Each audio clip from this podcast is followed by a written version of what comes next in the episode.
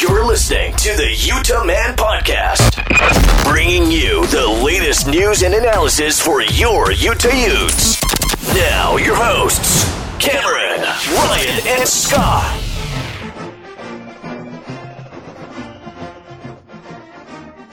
Welcome on into the Utah Man podcast. On this episode, we take a look back as Utes drop a game against the Trojans, and we look ahead to the Washington State Cougars, and we're joined by Michael Preston from Coug Center. I'm Cameron, and we got Ryan Hey, Ute Nation. and Scott. I'm back, baby. I'm all bronzed up, ready to talk about some football.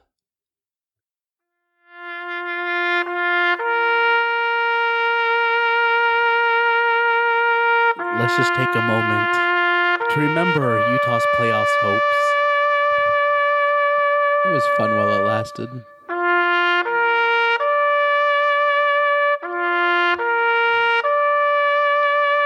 The year was 2019. Utah was getting all this national pub. The sun came up just like any other morning. And it was all dashed by a four string quarterback. Holy crap! So Utah's playoffs hopes obviously are dead now, dropping a game at USC. Wow. I did not see that coming the way it came. You very rarely do, Bob. So yeah, USC comes away with the with the victory, thirty to twenty three. But really, if you look at the statistics, We I- won I- the game. We won the statistics. Utah Criddle. won the statistics, but not the scoreboard. Well, I, I- I've been told many times on Twitter that that's really what counts. Had those 16 penalties not happened, we would have won. Had that turnover not happened on the goal line, Utah would have won. Yikes! That was uh, that was an unfortunate game. You know, no. So I was, I was, I was pretty. We were texting after the game Friday night, and I was, I was a little heated, as was everybody on Twitter. I woke up kind of, I woke up Saturday pretty, feeling pretty good, even though we lost and our playoff hopes were dead. I wasn't as mad Saturday morning as I was Friday night, but it still stung. It was just like you know, you wake up and the first thing that comes to your mind was was the game, and you're just like it's that pit in your stomach that you're just like, I can't believe we let that slip away. Letting it slip away like that, I think is a way to put it. I went back and watched the game, and You watched it twice? I did. oh my gosh. Hon- Honestly, I, Utah This time in Spanish. I th- I thought Utah played better. Like what watching it the second time, I I came away with Utah played better than watching it live. Well, I mean, if you look at the statistics, I mean, Utah dominated the game outside of penalties and the scoreboard. I mean, the time of possession was unreal. It it just came well, we all know what it came down to. You couldn't put it you couldn't put points on the board when you were on the 1 yard line twice. And then just mental mistakes with pe- holding penalties by the line and wide receivers at crucial times of the game. But for you guys, what what was the obviously the O line had their issues, the secondary had their issues. What's more concerning of those two? Just take away from that game, or or, or I should say, maybe what what could which of the two could be more easily fixed? I well, I think the ones that can be eas at least in my opinion, easily fixed would be the holding penalties on the offense. I I don't think any of us saw the lack of of execution that we saw by our secondary. I mean, we've been touting these guys, uh, and not just us. I mean, media around this country has been touting the secondary. They just went right at Jaylon Johnson the first play. uh, Maybe not the first play of the game. No, I believe it was the first play of the game, and they, I mean they they weren't scared. They came out firing and just saying, "Hey, you know, we're gonna we're gonna attack you guys. We got nothing to lose." And I mean, Clay Helton talked about it today. It was a playoff atmosphere. Um, their guys thrived off of that. They were, I mean, this is a rivalry game. This is a game. Clay Helton said it post game. The winner of the South is going to probably be determined out of that game.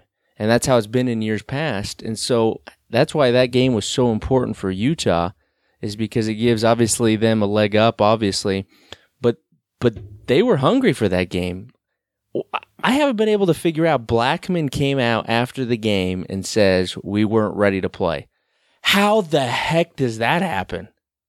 Yeah, I don't get that because we we've heard these guys talk all off season and all during fall camp about what their goal is and how determined they are and why these these uh, four or five guys decided to come back uh, because they had unfinished business. I mean, they had it. They said all the right things leading up to this game, and then they go into this game and they didn't treat it as a big deal. Well, I think it goes back, Ryan. You and I talked about this on an episode right before the season started. Was can Utah play being the favorite? Them being voted the Pac 12 champion by the media even before any football was played. They haven't been in that situation. Mm-hmm. Whittingham has never been in that situation. They always played with the chip on the shoulder, being an underdog. Well, and, that, And, and I that, have to think that kind of plays into it. and that ultimate that ultimately at that moment put a bullseye on their back uh, against everybody they play, and and and really, you know, people have been talking about it. Have those the lack of good competition in those first three games is that part of the problem? Is you you didn't get tested for conference play, and obviously, you know, it would have been nice to have a warm up against an Oregon State or, um, you know, maybe a lesser Pac 12 team. But right out of the gates, you're facing USC on the road. I mean, you haven't, the program hasn't won there in like, what, 100 years? Yeah, I mean, but granted, they've never won their in, in the Pac-12 play. Well, for sure. And then, and then on top of that, you, they all knew how important that game was. They knew USC was going to give them their best shot. They knew Clay Helton's coaching for his life. How how on earth do you not come out ready to play when you're basically your season to an extent is on the line? That that's to me was the question is why there wasn't more urgency, why they allowed USC just to kick him in the mouth. I, I completely agree. But then when you look at some of those balls their quarterback was just throwing up for grabs, you don't have to care to make a play on the ball. I mean, even if you think you weren't ready for that game, they they took such poor angles of attack and didn't play the ball. I mean, they just let the receiver go up. They were just waiting for him to come down with it and then hope they could tackle him. Tareke Lewis on that 78 yarder to um, Pittman. Had he been playing flag football, that was a horrendous effort in even trying to touch his waist. I mean, it- he he put forth no effort on that. It was bad. They, I mean, they picked on him a lot all game. USC has five star talent. For sure. They might not be a great team, but they have great individuals that can make you pay if you Oh, make mistakes. absolutely. And Utah made just too many mistakes. Well, there was a- so- and they have the ability to put it together a handful of games every year. We've seen it. We've been the recipient of that multiple times since we joined the Pac 12.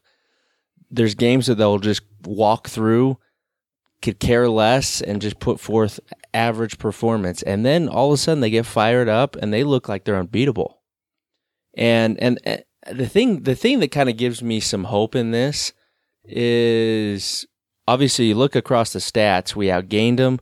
We had more first downs. We nearly doubled them up in time of possession. We controlled that game outside of a few big plays by their offense. And to me, that just goes to show that we really actually played a decent game.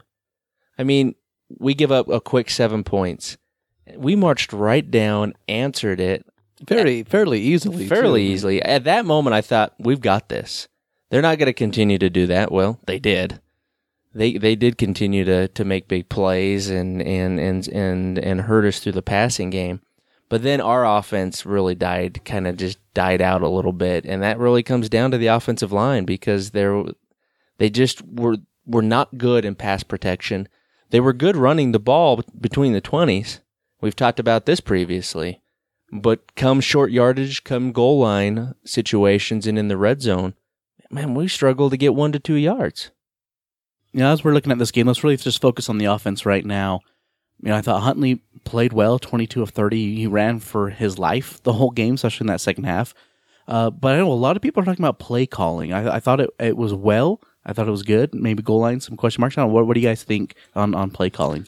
I thought overall, I I really liked it, and and you, Cameron, you and I kind of started. I think about maybe the three of us were texting about it during the first half of the game. How there was so much, there was so many different play calls. It was keeping keeping USC's defense off balance, and they were moving the ball, completing passes, chunks of yards in the run game, and then you get down to the goal line, and it's just like I don't know if it's the play calls, if it's execution. I, personally, I don't agree with the zone read on the inside the five yard line. It just takes too long to defend, or too long to develop, and we saw what happened. I mean, just to, their defense was in there, knocked the ball out at the hand at the point of attack, and then the half ended, and we could have been in the lead. I mean, it's always easy, as right as a fan, to second guess and and to, sit back and criticize after the fact. But but Mike, I, guess my concern is we when we would attack the edges in the run game, we gashed them constantly. We are getting big chunks of plays. Um, Vickers, Vickers on that on that sweep. Any fly sweep, they I mean, so Vickers had four carries for 26 yards, averaging over six yards a carry. yeah, I mean he w- he was getting to the edge every time. And that's what I thought they were going to do when they got towards the goal line. Well, and then and then we get to the goal line, we just keep running it up the gut. And especially when it wasn't working. And as that game wore on, our offensive line just continued to get worse and worse. I mean, like I said, well, yeah, we ran for for 247 yards. So that's nothing against a USC team. That's nothing to to be ashamed of. Those are those are good. Yeah, but how many of those yards came off of necessi- necessity from Huntley trying to escape? Yeah, exactly. I mean, he, The- Huntley the- a lot of it, yeah, it's the second half. Huntley finishes with 60 yards with 18 carries. He those weren't 18 designed carries Oh, for no. Huntley. That's what I a said. A couple of them were, but for the most part, he was just running was for his life. the whole second half, and I think that's really what what's disheartening. And Scott, you kind of threw it out earlier. You know what what's what's worse, the the secondary or the O line? And to me, it's the O line. This is the first real competition they've had, and they just they were terrible, flat out. No, they, they they weren't good, and I, I wholeheartedly agree. And I I think part of that is we we keep shuffling the lineup a little bit. Maea starts at right guard, and he lasted. I don't even think he lasted a, a full quarter. And, And- and, and- and, and- then they moved Nick Ford. And then they in. move Nick Ford in, and they bring um, Moala um, to play uh, right tackle. And you know, obviously that's out of necessity, injuries, right? But uh, I, that's that's playing a factor in just the continuity of the of the team. There's no chemistry. just just knowing knowing knowing uh, um, and working together and being able to, to to make those correct reads. But but you've seen it through every game this year. Through four games the defense is continually run blitzing this O line which is part of our problem why we're so bad on short yardage is because our O line is not picking them up. And and you're getting guys in the backfield that are getting free runs at at the running back and USC absolutely killed us on the stunts.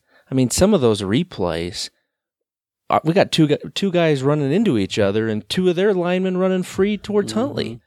I mean, to to me, that's the biggest concern because overall, that secondary performance was very un Utah like. But if you look about the sec the second uh, touchdown that Fink threw, that he was almost sacked um, on the play. He he gets out of it, scrambles to his right, throws it into double coverage against Blackmon and Guidry, touchdown. Later in the game, again, uh, really an ill-advised throw by Fink. You've got a guy underneath, a guy over the top. So guys were in position, and so that's where I think really the coaching staff actually is not as far off as I think as a lot of people are saying they were with with the scheme that they were playing. Guys were in position to make plays in the secondary. They just never made them outside of the Burgess interception, which was basically thrown right to them. And so I think I think those can be fixed because a lot of that is just ball skills and and and getting more comfortable working on it in practice and going up at the high point and knocking that ball down, picking it, doing whatever to break the play up.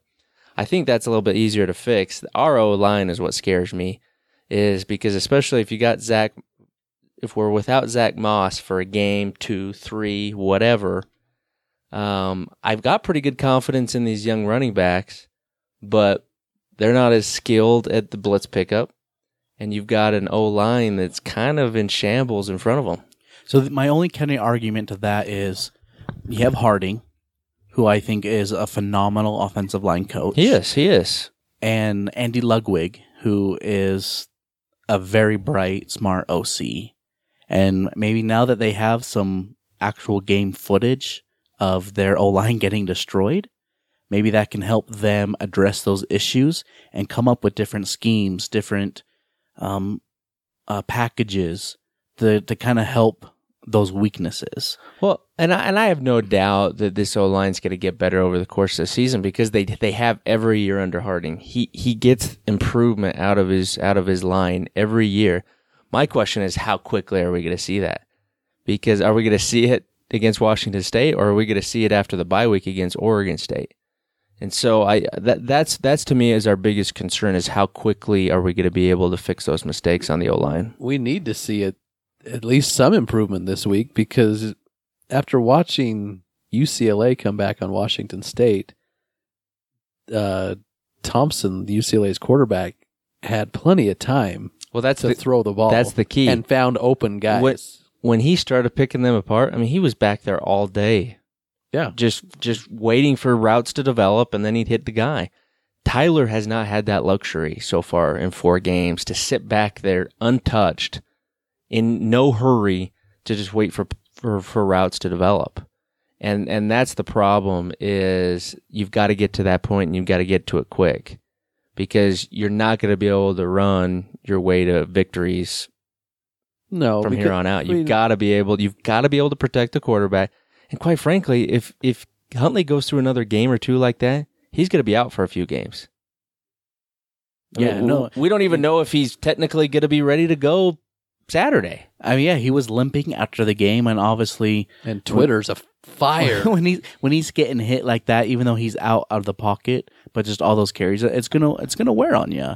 And you know, I know we're we're talking about the things that you, Utah did wrong, and I, I want to give USC the credit they deserve because, like what you said, Scott, they came in and, and smacked Utah in the mouth, and Utah didn't really respond the way I think that we're accustomed to seeing a Whittingham team play.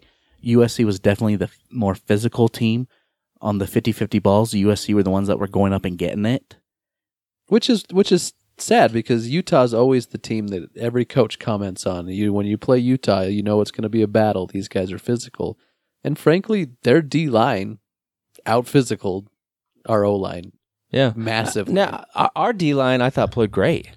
No, Utah's D line was was very. I think And- even and- the linebackers played played Well, and very they were well. physical. They controlled the line of scrimmage. I mean, they had USC. Now USC obviously they're you know they didn't pay all that much attention to the run game. They were not focused on it all that much.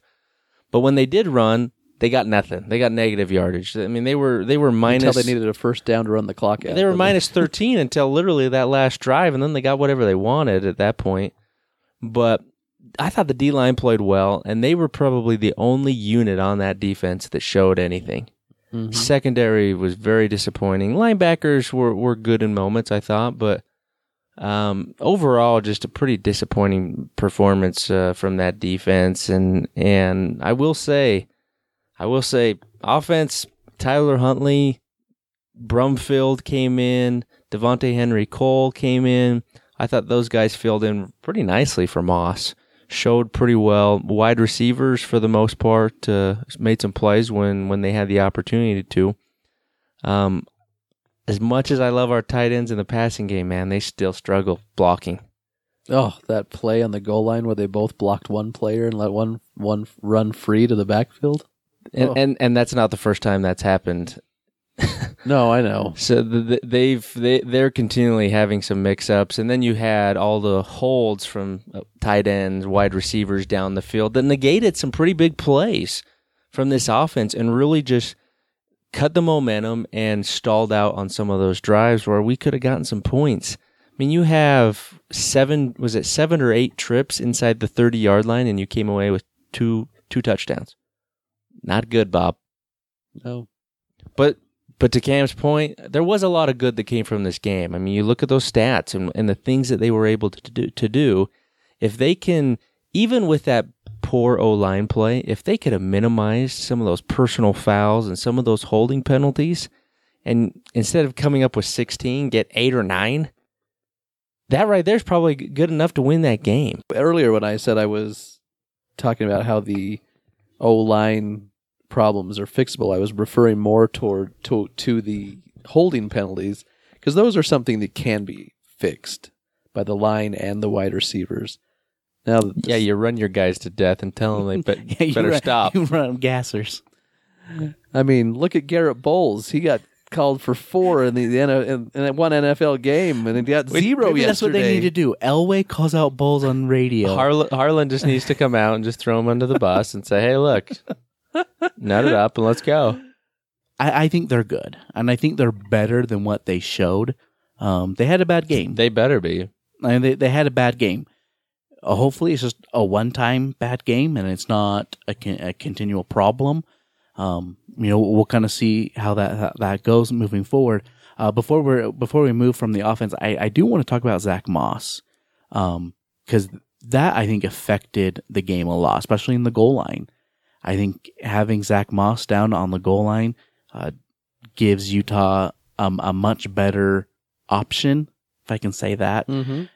and I think it kind of helps Huntley out too in the backfield having having your guy there. Well, I mean, he's a, he's a potential first, second round draft pick, so there's no question that it hurts you to lose a guy that's that good, and especially a guy that is so good at breaking tackles Fixing and after and after fixing contact. mistakes from the from other Yeah. players, especially the O line. And and he could have fixed some of those mistakes that you saw you saw throughout that game. Now, granted, he's he's not Superman. He's not going to be able to do everything because they really just dominated in the trenches in that second half.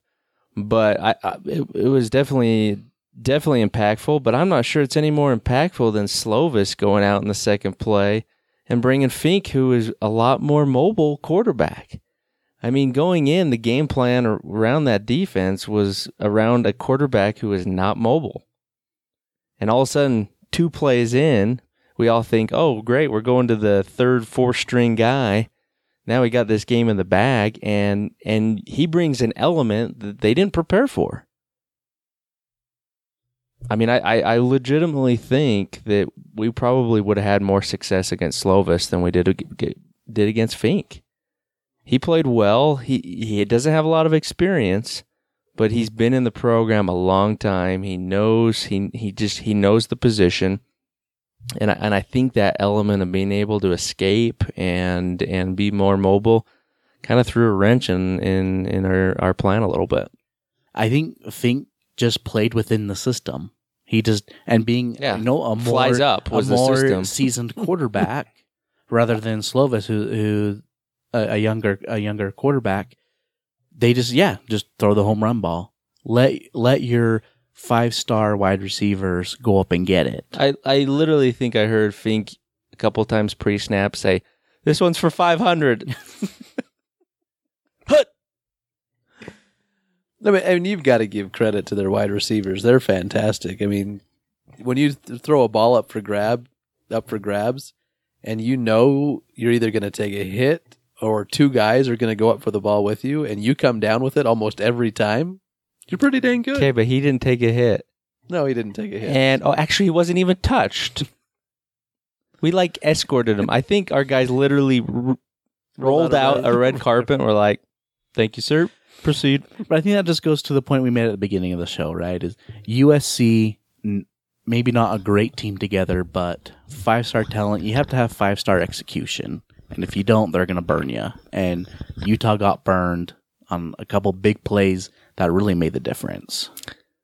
Yeah, one one positive I would say what came out of that game is we found ourselves a kicker. Yes, yeah. I thought Redding. I mean, he hit three in a row there in the late in the fourth. The third Each one- time getting getting backed up and then moved forward, back up again.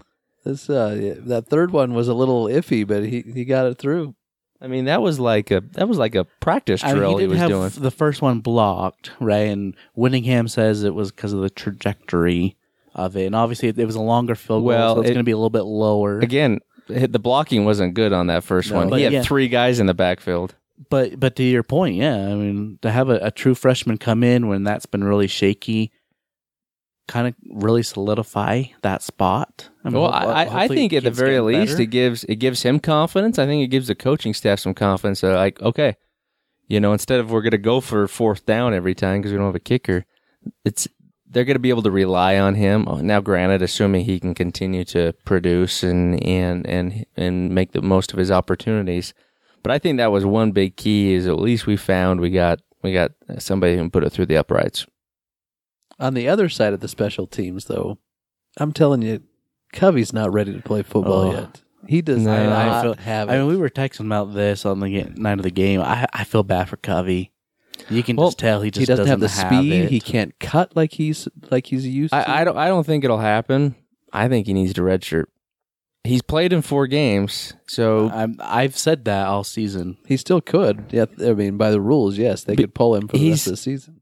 And and this is this isn't this isn't a critique of him. This is just the the fact of the situation that he's in. You know, it's it's a it's a year long recovery. That's that's not an easy recovery, especially the type of player he is, where he uses those bursts, he uses those cuts to really gain that yardage, gain the separation, and he he just he just he can't separate He's he's from anybody. nine months away from the tearing his ACL, and he and but he went through fall camp. I mean, he's been playing for a while. So this, I mean, I think he's come back too soon. Well, and I, I mean, I can't recall a broken tackle he's made as a receiver. I mean, he's he's done almost nothing as a wide receiver so far this year, and uh, and then absolutely nothing in the punt game, punt return game, and yeah, I, I just think for his sake, for his confidence level, he needs he needs to get healthy because it's going to be hard to get healthy as the season goes on. And as he continues to put use on that and gain the confidence and trust in that leg to plan on it like he used to. And, you know, hopefully he's able to get back to that. But it it is a little not only is it not effective for the special teams unit, it's it's it's not helping him in any way being out there, I don't think. I mean, that's what he, that's what he does. He's he's quick and fast through the middle of the field, and you you can't utilize that quality. No, and it, it threw two screens to him early in that game, and he got absolutely hammered on both of them. Now, granted, some of that's not his fault; he didn't have a chance. But uh, yeah, he just doesn't have that that f- that factor that he had in in really in the two previous seasons that he's been here. Here's So the thing, though. Even if Witt told him to, he's Covey's such a competitor. He's he's not gonna. Well, he's he's almost thirty five, so he's not going to sit out a year either. So uh, he'll he'll uh, I I I I think it's probably in his best interest, maybe even in the team's best interest, but I don't see it happening. Who's his Who's his backup? If he if they replace him at punt return, is it Simpkins? I think it's Vickers. Yeah, I'd actually like to see Vickers, man. That dude can fly. He he's kind of come out of nowhere, and and uh, he he's he's getting more and more work every week. Well, you see, he, every every carry he has, you can see kind of the confidence building. Yeah, I mean he's Um, got some, he's he's got some skill level. He I'll tell you that. he played great against USC. Yeah, yeah, he was he was definitely a bright spot. So, yeah, I don't know. It'll be interesting to see, but you need a spark because there's just there's no threat of anything in the in the return game at the moment. So I think that's kind of our thoughts uh, from the USC game, and you know, obviously with Utah playing you know lesser opponents uh, to start the game, to start the season. I mean, yes, there's BYU in there, but NIU and Idaho State. Hopefully now they they have more tape of, of what they need to do, um, and, and they can kind of build on that, and the coaching staff can kind of coach them up from that standpoint. So it does look like we have Michael Preston from Coug Center on the line. Uh, before we bring him on, let you know that interview is brought to you by Doubletree Suites by Hilton in Salt Lake City. They're located at 110 West, 600 South. Give them a call at 801-359-7800 or you can always check them out at hilton.com.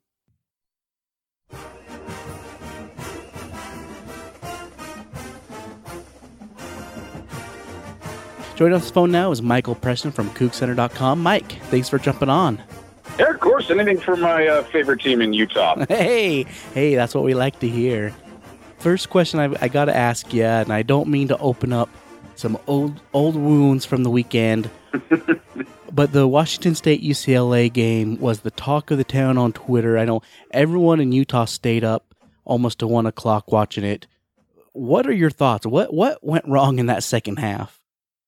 Well, it can't be an open wound if the scab, or you know, an old wound if the scab's still on there, right? Uh, no, no, I, I, in fact, right before I hopped on with you, I kind of cut the intro to my own podcast where I went over it and kind of thought up everything, and I, it was so funny. All the writers at Coug Center, we share a Slack feed, as I'm sure a lot of folks do on other websites, and it was somebody made the remark of, you know, if there were a hundred things that needed to go wrong for that to happen, 105 things went wrong I it, it was a collapse unlike anything I've ever seen in my life. Six turnovers in the game. There were five fumbles. UCLA recovered every single one of them. They had two special teams touchdowns, and it, it just kind of felt like, you know, someone had been, you know, like the boulder in Indiana Jones. You know, once it gets rolling down the hill coming at you, you're gonna get crushed by it. And there was just nothing anybody could do whatsoever to stop it. And there, you know, Mike Leach took three timeouts in the second half, trying to slow things down to take the momentum away. That didn't work. I think the biggest thing for me is that, excuse me, UCLA found something that worked, and you know, a couple of drives of one play, including a one play 94 yard drive. It, it literally all just tumbled all the way out of control and there wasn't a leader on that sideline in terms of a player who could try to do their best to slow things down and get the team refocused. You know, last year they had Gardner Minshew, Jalen Thompson, Peyton Pelluer. There's just nobody over there like that this year, at least not yet, and they need to find that person before Saturday in Salt Lake. And so, I mean, they gave up 67 points, and what you said, not all of it was mm-hmm. on the defense. Uh, Mike Leach's team is really known for their offense, but what's the level of expectation for the defense for Washington State this year? I mean, mine coming into the season was fairly low. You know, the Peyton Pelluer uh, graduating, Jalen Thompson ineligible due to taking a performance enhancing substance. Um, they lost some talent on the defensive line, I think more than we thought they did. Um, so my expectations were lower. I was kind of expecting them to be average at best, but I certainly think that you know the, even even this is this this is a surprise to us uh, that that performance. I I don't think they are that bad. You know, I don't I don't think they're 67 points to UCLA, including 50 and one half bad. But I certainly don't think they are only 24 points to Houston, or I I, I think it was 24 points to Houston including just 10 in the second half um, after making some adjustments. So I, I, I think it's somewhere in between. I think they will get a big test this weekend against Utah because Tyler Huntley is a running quarterback. I know Zach Moss is probably not going to play based off how his shoulder was looking in the in that USC game, but it's still a big test for them. This is a different offense than they've seen all year, and it's something they're going to have to adjust to. And Mike Leach, honestly, with his offense, gets a lot of attention, especially from Utah fans, where Kyle Whittingham, who's a defensive minded coach, has just had a lot of problems with it. I think Leach is mm-hmm. four and one against Kyle, uh, something like that. But what makes that mm-hmm. Washington State offense so hard for defenses? Uh, it's the it's the wide receivers, uh, especially this year. I mean, it, this this is arguably the most wide receiver depth. I, I know for sure it's the most Washington State's ever had uh, it might be the most Mike Leach has ever had. There are legitimately 10 or 11 guys who could rotate in and start um, on this team. You're going to see, uh, if you look at the depth chart, every single spot at X, Y, H, and Z has an or next to, there's an or next to everybody's name. So it just means nobody's the starter. It's just kind of whoever's hot right now, and they get out there and they go. Uh, Dez Patmon didn't have a great game against UCLA. He dropped the pass. He uh, got a bumbled one that UCLA then picked. He's my guy. I love him, but he, he had a really bad game against UCLA. Um, Easop Winston Jr. caught four passes. He is arguably their most elite receiver. Roderick Fisher has really come on nicely. He's a redshirt freshman from Spokane. He's got a great story. If you guys haven't, I won't go over the whole thing, but just go ahead and Google Roderick Fisher. It's a great story. Um, his speed is really great. And Max Borghi can catch out of the backfield as well. So they got a lot of talent at receiver, and I think that is the best asset. Anthony Gordon certainly looks even better than I thought he was going to, but I mean, these wide receivers can cook, man, and they are they are very, very good. And it is it, it would be hard to find a wide receiver core in the country better than the one Washington State has. And you bring up that wide receiving core, and obviously someone's got to give him the ball. You know, Gordon came in kind of having to take over uh, from Gardner Minshew. How Mhm. how have you feel his performance ha- has been kind of taking over that offense? Obviously, the nine touchdowns against UCLA is phenomenal, but just outside Mhm. of that game, how has he been commanding the offense? I think he's been pretty good at it. He's got a pretty good feel for it, and frankly, he should. I mean, this is his fourth year in the program, so he should he should really know what he's doing uh, when it comes to this offense. Um, I, I think his best attribute is that he can just drop it into a bucket practically anywhere. The guy, you know, a, a couple of those touchdown passes on Saturday, and again against Houston, a couple of long ones. He just flicks his wrist, and it just drops right into the receiver's arm. He's got such a pretty long ball, arguably prettier than any I've seen at Washington State. Connor Halliday could certainly, you know, F word it, go deep. I mean, he could he could throw it practically anywhere, and he would do it again, even if he threw an interception. Gordon's a little bit more conservative in that way. He doesn't make the greatest decisions in the world, and I won't put that one of the two picks he threw on Saturday on him. That was again on Patmon for bobbling it, but he has made some questionable decisions in terms of his throws. He seems to have learned from them every time, so at least that uh, is a good thing. Um, but yeah, I, I think he's at something like I don't know. I, I think it's like 18 touchdowns or three interceptions or four interceptions or something like. No, I think it's 19. Um, so he's had pretty good command of this offense so far, and especially for how much he passes. Four interceptions to this point. Not too egregious. I think it's more than Gardner Minshew had, but he's also got a heck of a lot more touchdown passes and yards than Gardner Minshew had at this point. And I don't know how much of the Utah USC game uh, you were able to watch. Obviously, Utah's Mhm. offensive line played terrible in that game. Uh, you know, on on the podcast, we've been just breaking down how bad that they, they played, probably the worst games in, in quite some time.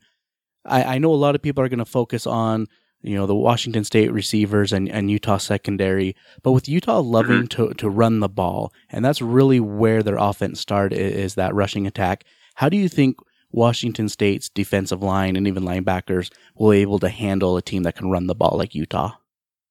I mean, frankly, they've not been very good at stopping the run so far this year. Um, their run fits have not been good. They got much better in the second half against Houston, and I think given what Dorian Thompson Robinson was able to do to that secondary last week, they'd really prefer to play a team that relies more on rushing the football um, than throwing it. But they improved in that second half against Houston, where they were pretty much just daring D'Eriq King to throw the football uh, or keep it, which is a daring uh, ploy to take, but it worked. Um, there have been some big holes on that defensive line so far this year. I think that's been the biggest thing that has disappointed us so far this season because obviously I, I know, like you guys know, it's such a defensive minded team for so long, is it really all does start up front.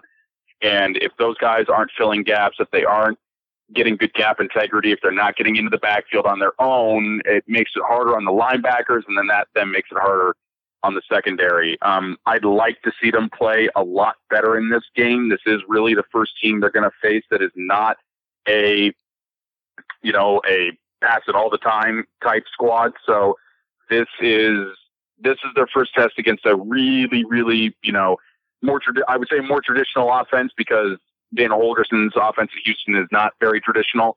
Um, so a lot more straight ahead running um, than they've seen so far this year. So it's going to be interesting to see how they handle it. I'm hoping better than they have handled running teams in the past. And so, with all that, I'm going to put you on the spot. What's your prediction for the game if you have one already? I, I oh man, okay.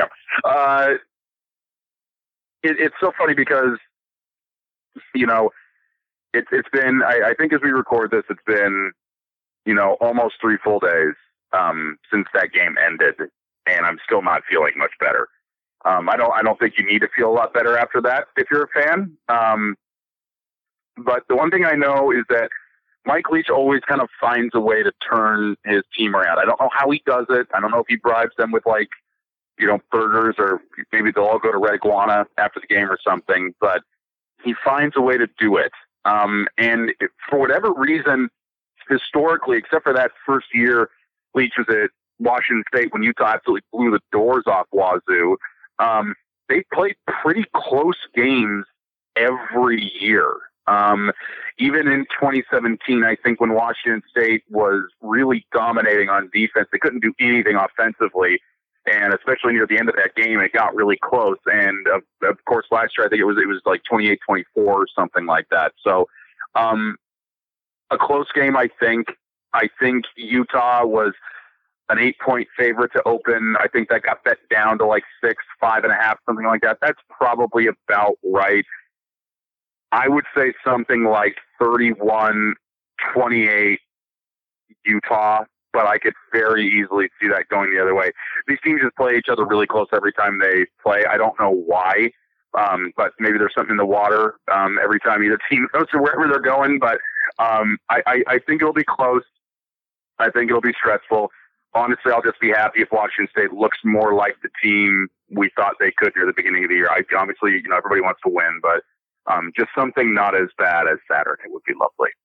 Awesome. So you can read his stuff at CougCenter.com. And Mike, where can people find you on social media? We are at RM underscore Preston, also at Coug Center on Twitter, although that's really just game day stuff, and we go all caps and lots of screaming and yelling and all kinds of fun stuff during that time. Uh, and also the Coug Center Hour uh, we have on Wednesday, our podcast that covers Washington State, uh, and Podcast versus Everyone, our other great uh, podcast that covers. You can find all that good stuff at CougCenter.com. Awesome. Hey, Mike, thanks for jumping on, buddy. Yeah, of course. Thanks. Anytime. Uh, so big thanks to Michael for jumping on. Be sure to check him out at CougCenter.com as well as Twitter at rm underscore Preston. Uh, so as we look at this Washington State team, good golly, I mean their best their best win of the season, I guess, is Houston. And I mean they didn't really play that great against them, but man, that UCLA game, Holy Wow. cow! I stayed up till twelve thirty in the a.m. to watch that. That that is the epitome of Pac-12 after dark. that Oh was my that was crazy, and and I mean After hours. honestly, I still think UCLA is garbage. Uh, I You know what was garbage? Both defenses. very true. I mean, you got to give. I mean, hats off uh, UCLA's quarterback DTR because he really, you know, stepped up in that second half, made a lot of plays with his arm, with his feet, and and special teams with UCLA came up um, really strong. But to throw nine touchdowns and lose, That's insane. I mean he he beat Minshew's record by two touchdowns, and they still lost the game. And I hope that means that that was such an emotional, draining loss that they come in still kind of feeling down into Salt mm. Lake. I hope Mike Leach spends a lot of time on the internet, like tweeting stuff, just like he does most every other week. You so know, was it true he tweeted at DTR pre-game last mm, week? I don't. Was it pregame or was it pre preseason or something? I don't know. I actually don't know when it was. I just saw somebody said tweeted out that this is because he tweeted at DTR, and it was it was basically dissing him for his play. It's crazy. I don't know if it's true, but it sounds like a Mike Leach, Mike Leach thing he's, he's, to do. He's a little out there. Uh, so, I mean, let's really look at the Washington State team. Obviously, you know, I, I think people already know they like to throw the ball around and like to do it a lot. Are you guys concerned concerned with what USC did, just throwing the ball up, chucking it up, uh, and getting big plays? Are, does that make you concerned going against another team like Washington State that can throw the ball very well? Here's the deal, though, with this. There's the scheme is so well. At least from what we saw, the scheme is completely different. I mean, from what we saw against USC, they were just throwing prayers up that got answered. When you watch Washington State play, it's, it's more of a methodical offense. You find these guys running open underneath, and they get yards after the catch, and they just marched their way down the field. And I think their downfall the other night was, I think they built built built up a big lead and stopped playing, and then they started turning the ball over and let them back into the game. Well, and, and and some of those turnovers, I mean, just guys not protecting the ball, stupid mistakes that they made that, and then UCLA would just go and take advantage of and score the next play, and that's how they got themselves back in that game. But I'll tell you what, Washington State is scary because we've had trouble with them year in and year out. They they don't have the most talented guys, but they've got a system that is so good. I mean, they've got eight guys that have caught touchdown passes this year alone. eight different receivers, tight end. Well, they don't really use the tight end, so eight wide receivers that have caught passes this year. That's crazy. That is crazy.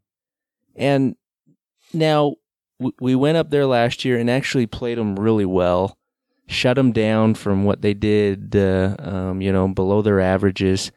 And I, I think I think they've I think Whittingham has a good plan for them, but it's going to come down to guys making plays. Uh, Scalley and Witt can can get the perfect scheme. They can call the right plays at the right time, but unless guys go out there and make plays and make plays on the ball, it doesn't matter. No, it's, It's, going to come down to guys making plays, and you've seen it. They have made plays this season. In in in in previous seasons, we know they can do it. You know, I, I don't know if it's a lack of confidence at this point, but they've they've got to bust out and they've got to play up to their level um, level of expectation, and I, I I truly think they're going to. I think last week was a big wake up game, a wake up call for this team. Ryan, you mentioned it earlier. You had these seniors who came back not to go to the Vegas Bowl.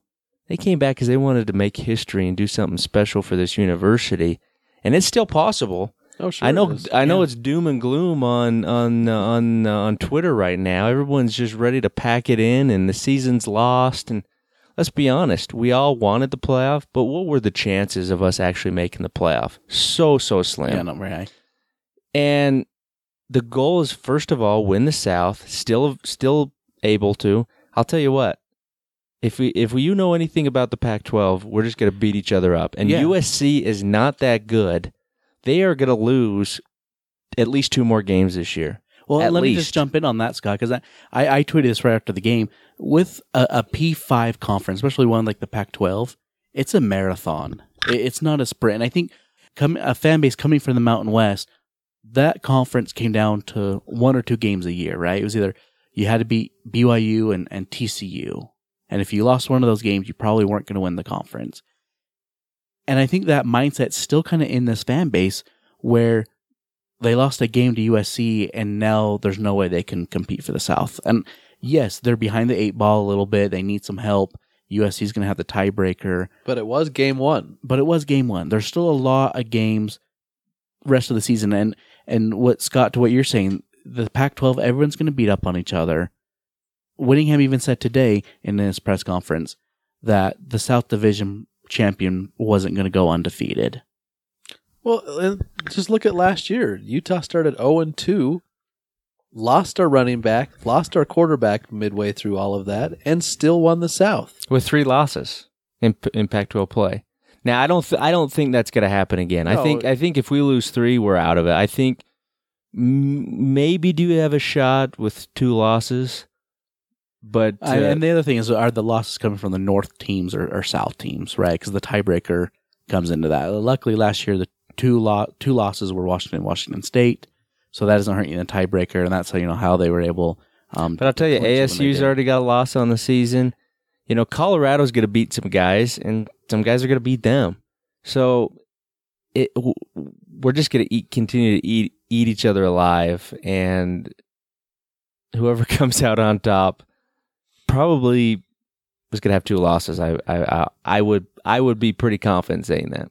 I, it could be more to that point. I mean, what USC? I mean, right now they're in the driver's seat.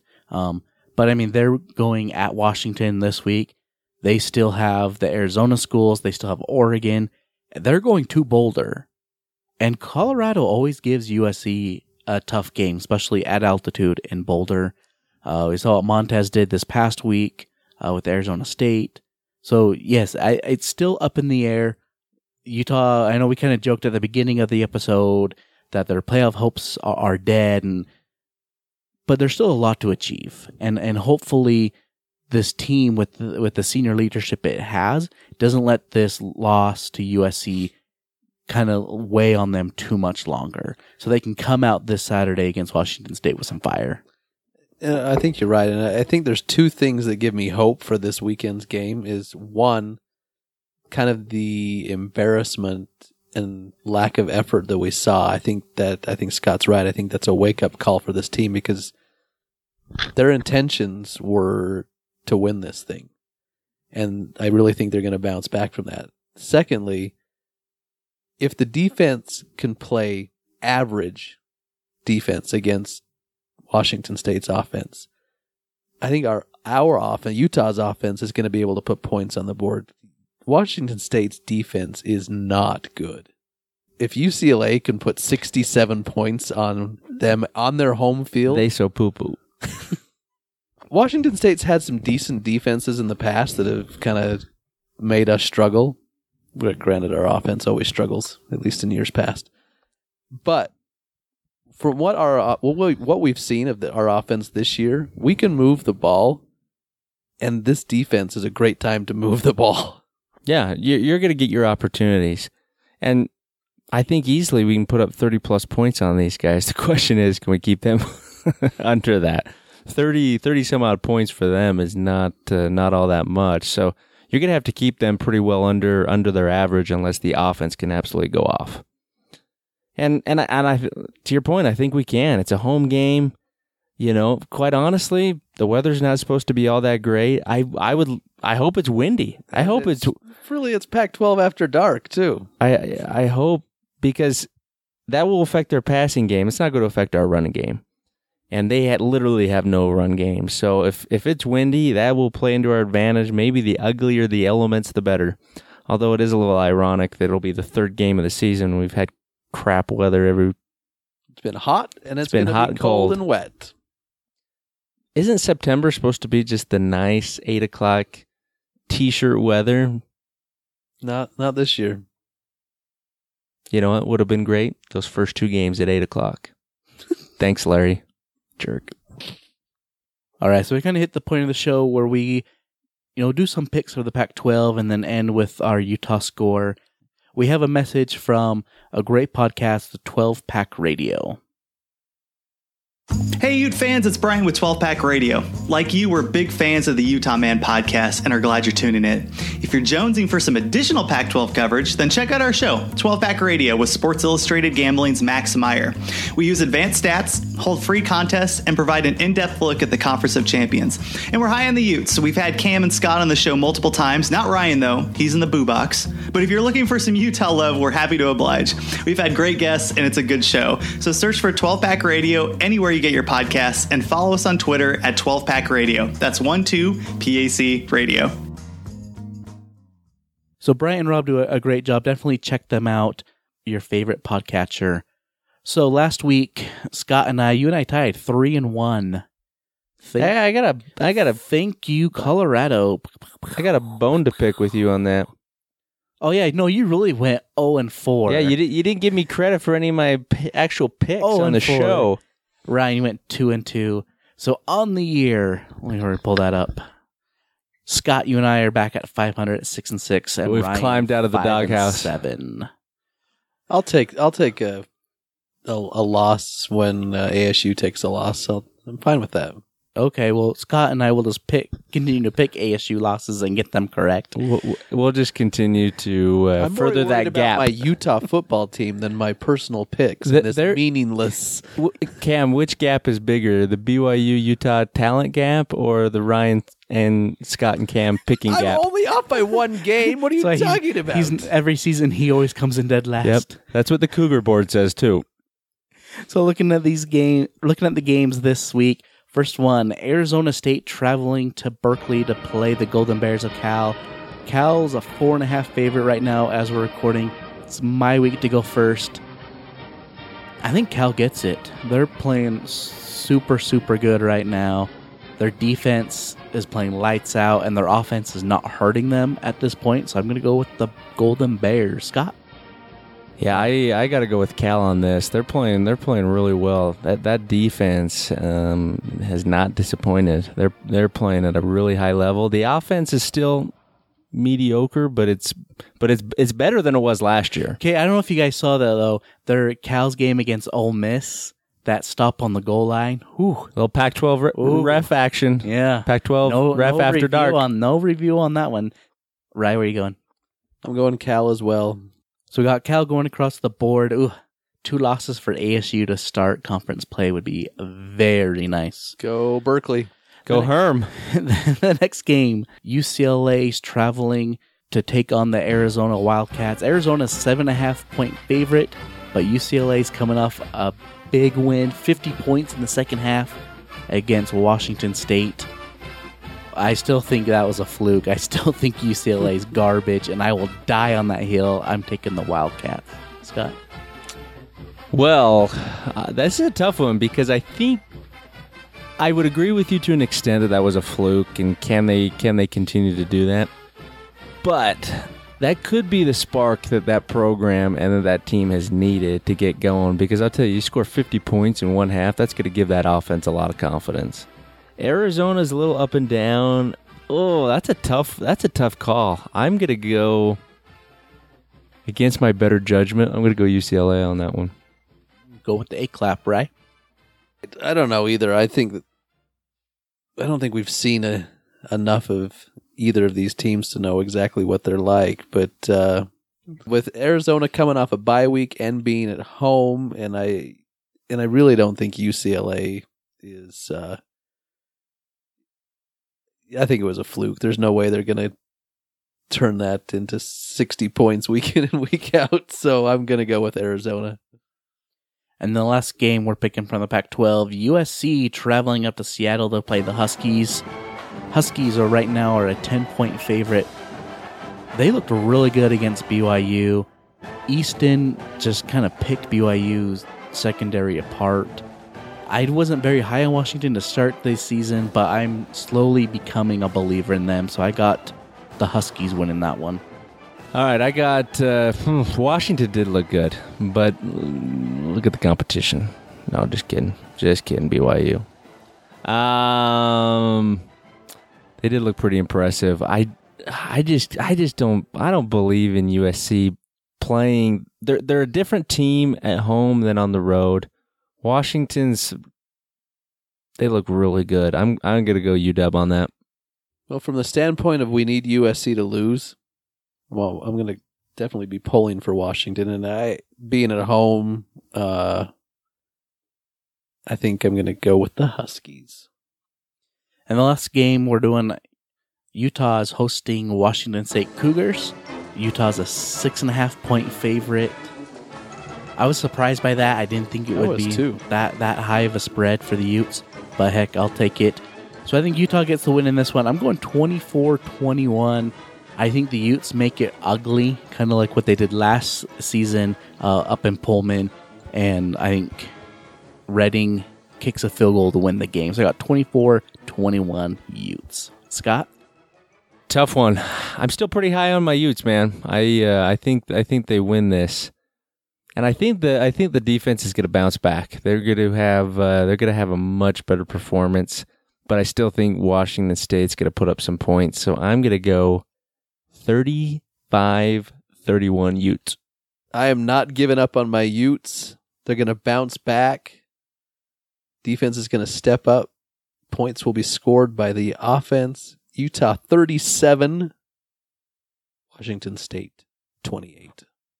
I like it. Hopefully Utah can get that win. Ryan, where can people find you on Twitter? At Drum and Feather. Drum, the letter N, Feather. And Scott? Uh, Ute man underscore forever, forever ever forever ever. And you can follow me on Twitter and Instagram at Utah Man Podcast.